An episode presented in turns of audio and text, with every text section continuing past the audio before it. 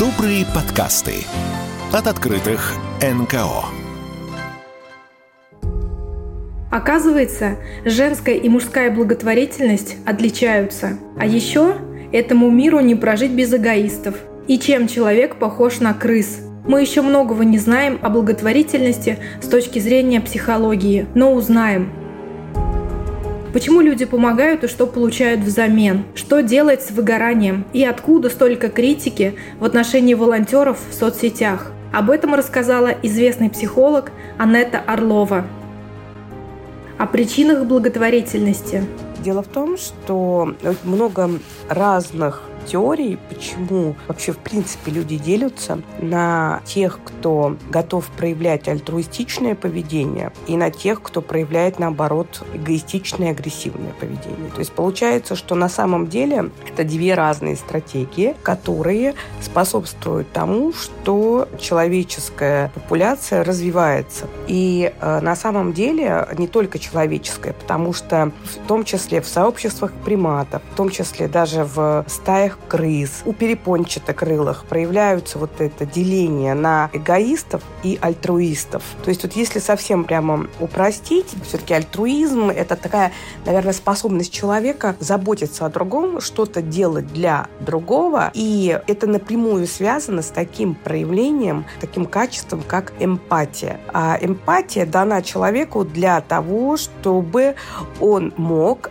быстро понять, что чувствует другой человек. И особенно эмпатия больше выражена у женщин, и отвечают за эмпатию это зеркальные нейроны. И если мы быстро понимаем, что с другим человеком происходит, мы естественным образом можем иметь какое-то время для того, чтобы принимать какие-то решения. Эмпатия необходима матери для того, чтобы определить, какая потребность в данный момент не удовлетворена у ребенка. Именно поэтому внимательные такие эмпатичные матери могут определять до пяти видов плача ребенка. И в зависимости от того, какой плач, она интуитивно догадывается, какую потребность она должна удовлетворить. Но если мы говорим про благотворительную деятельность, про волонтерскую деятельность, то тут важно сказать, что только эмпатии недостаточно, потому что действительно там есть, во-первых, э, конечно, общая установка милосердия, то есть человек, у которого вообще в самой структуре его ценности, в самой структуре его характера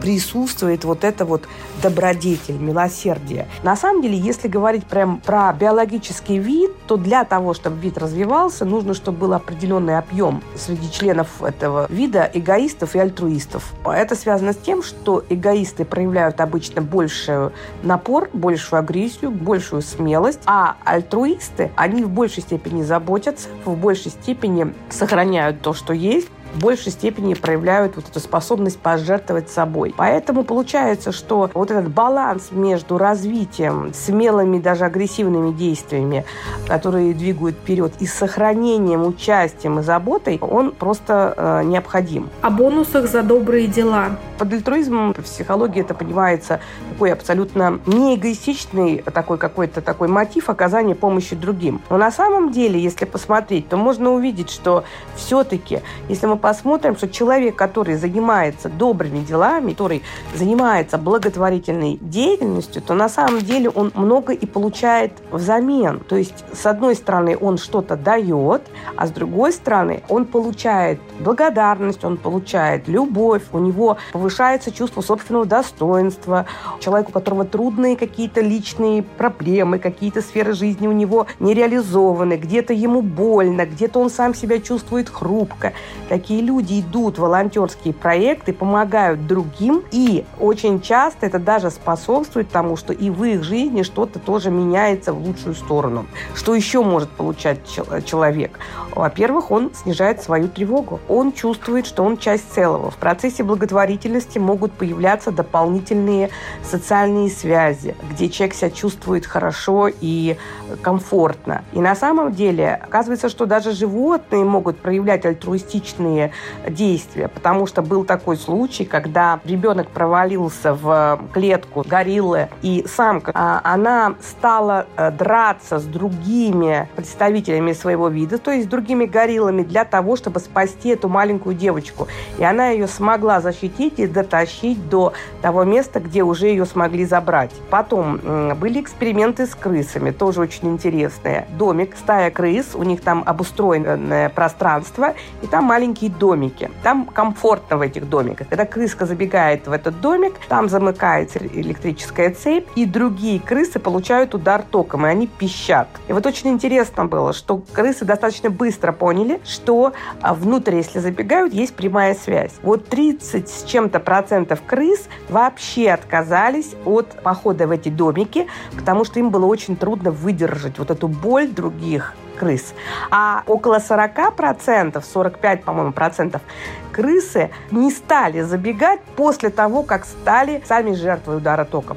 То есть получается, что у кого-то так сильно развита эмпатия, что даже вот крика достаточно, чтобы он пошел на альтруистичное действие, то есть отказался от какого-то своего комфорта, а для 45% нужно на своем собственном опыте пережить боль, а 30% ни от чего не отказывались, они продолжали выбирать себя, несмотря на крики э, своих сородичей. Об ожидании спасибо. Люди, у которых привычно внешний локус контроля, что такое внешний локус контроля? Это человек, который в большей степени ориентирован на внешнее, на мнение других людей, на ценности других людей, на их отношение к себе. А если мы говорим, что люди склонны к, к благотворительности, волонтерству, они часто обладают развитой эмпатией. Для них обычно очень важно вот этот командный подход. Ему все-таки, да, если не кривить душой, хочется получать обратную связь. Вопрос в том, в какой степени.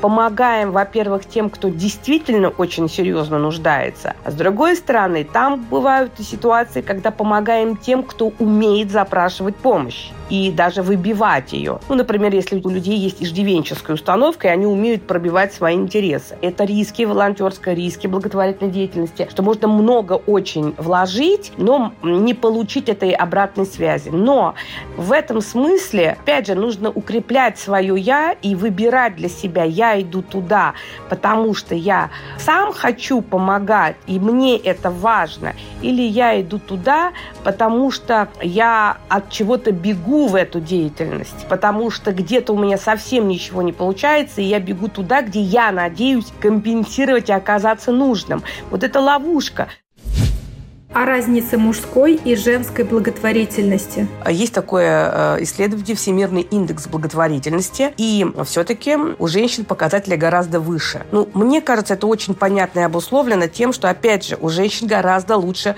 выражена эмпатия. Но если мы с вами разделим э, ситуацию безопасную, то в безопасной ситуации благотворительность, альтруизм гораздо больше развита у женщин. Если взять ситуацию, угрожающие жизни, то альтруистичное поведение и героизм больше свойственны мужчинам. В рискованных ситуациях мужчина готов пожертвовать собой ради спасения других. А у женщин срабатывает другая программа. Она должна детей вырастить. Но есть еще, интересно, гендерное отличие альтруизма. Женщины помогают всем, а мужчины любят больше помогать привлекательным женщинам. А критики в соцсетях? Одна из причин – это банальная зависть. Банальная зависть тех людей, которые которые, видя, как другой человек проявляет те самые добродетели, чувствует себя недостойным. То есть они проецируют вовне собственную такую какое-то несовершенство для того, чтобы не страдать. Есть вторая группа, которая сами воры, сами готовы были бы обманывать, готовы были бы наживаться на благотворительности.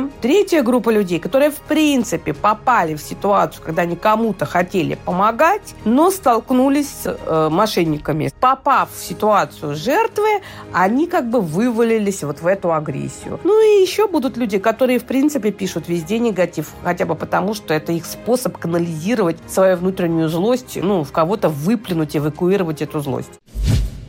Об эмоциональном выгорании волонтеров. Выгорание в любых помогающих профессиях – это вещь естественная. Почему продолжительность жизни врача-онколога короче, чем, например, продолжительность жизни других врачей? После онколога идет психиатр, потому что онколог и психиатр – это те профессии, которые очень часто находятся в зоне, где очень сложно помочь. То есть очень много делаешь, а обратная связь не та, которая хотелось бы. Опять же, люди, которые работают с животными, с больными, конечно, это боли столько пропускать через себя, это очень сложно. Именно поэтому волонтеров должны обучать, что эмпатия может быть когнитивной, а может быть чувствительной, эмоциональной, а может быть телесной. Вот все-таки для того, чтобы выжить и сохранить себя, надо стремиться все-таки не проваливаться, не сливаться с больным.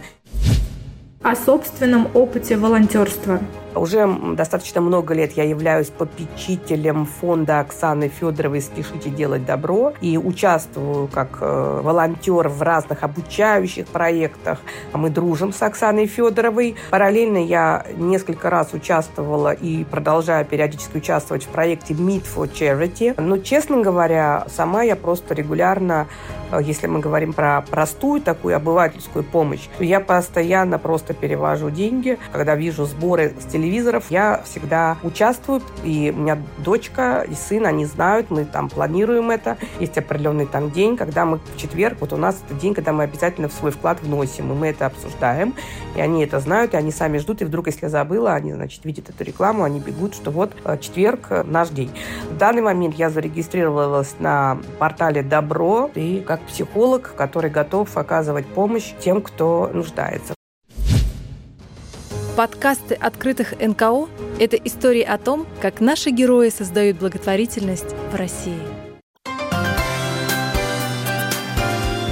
Добрые подкасты от открытых НКО.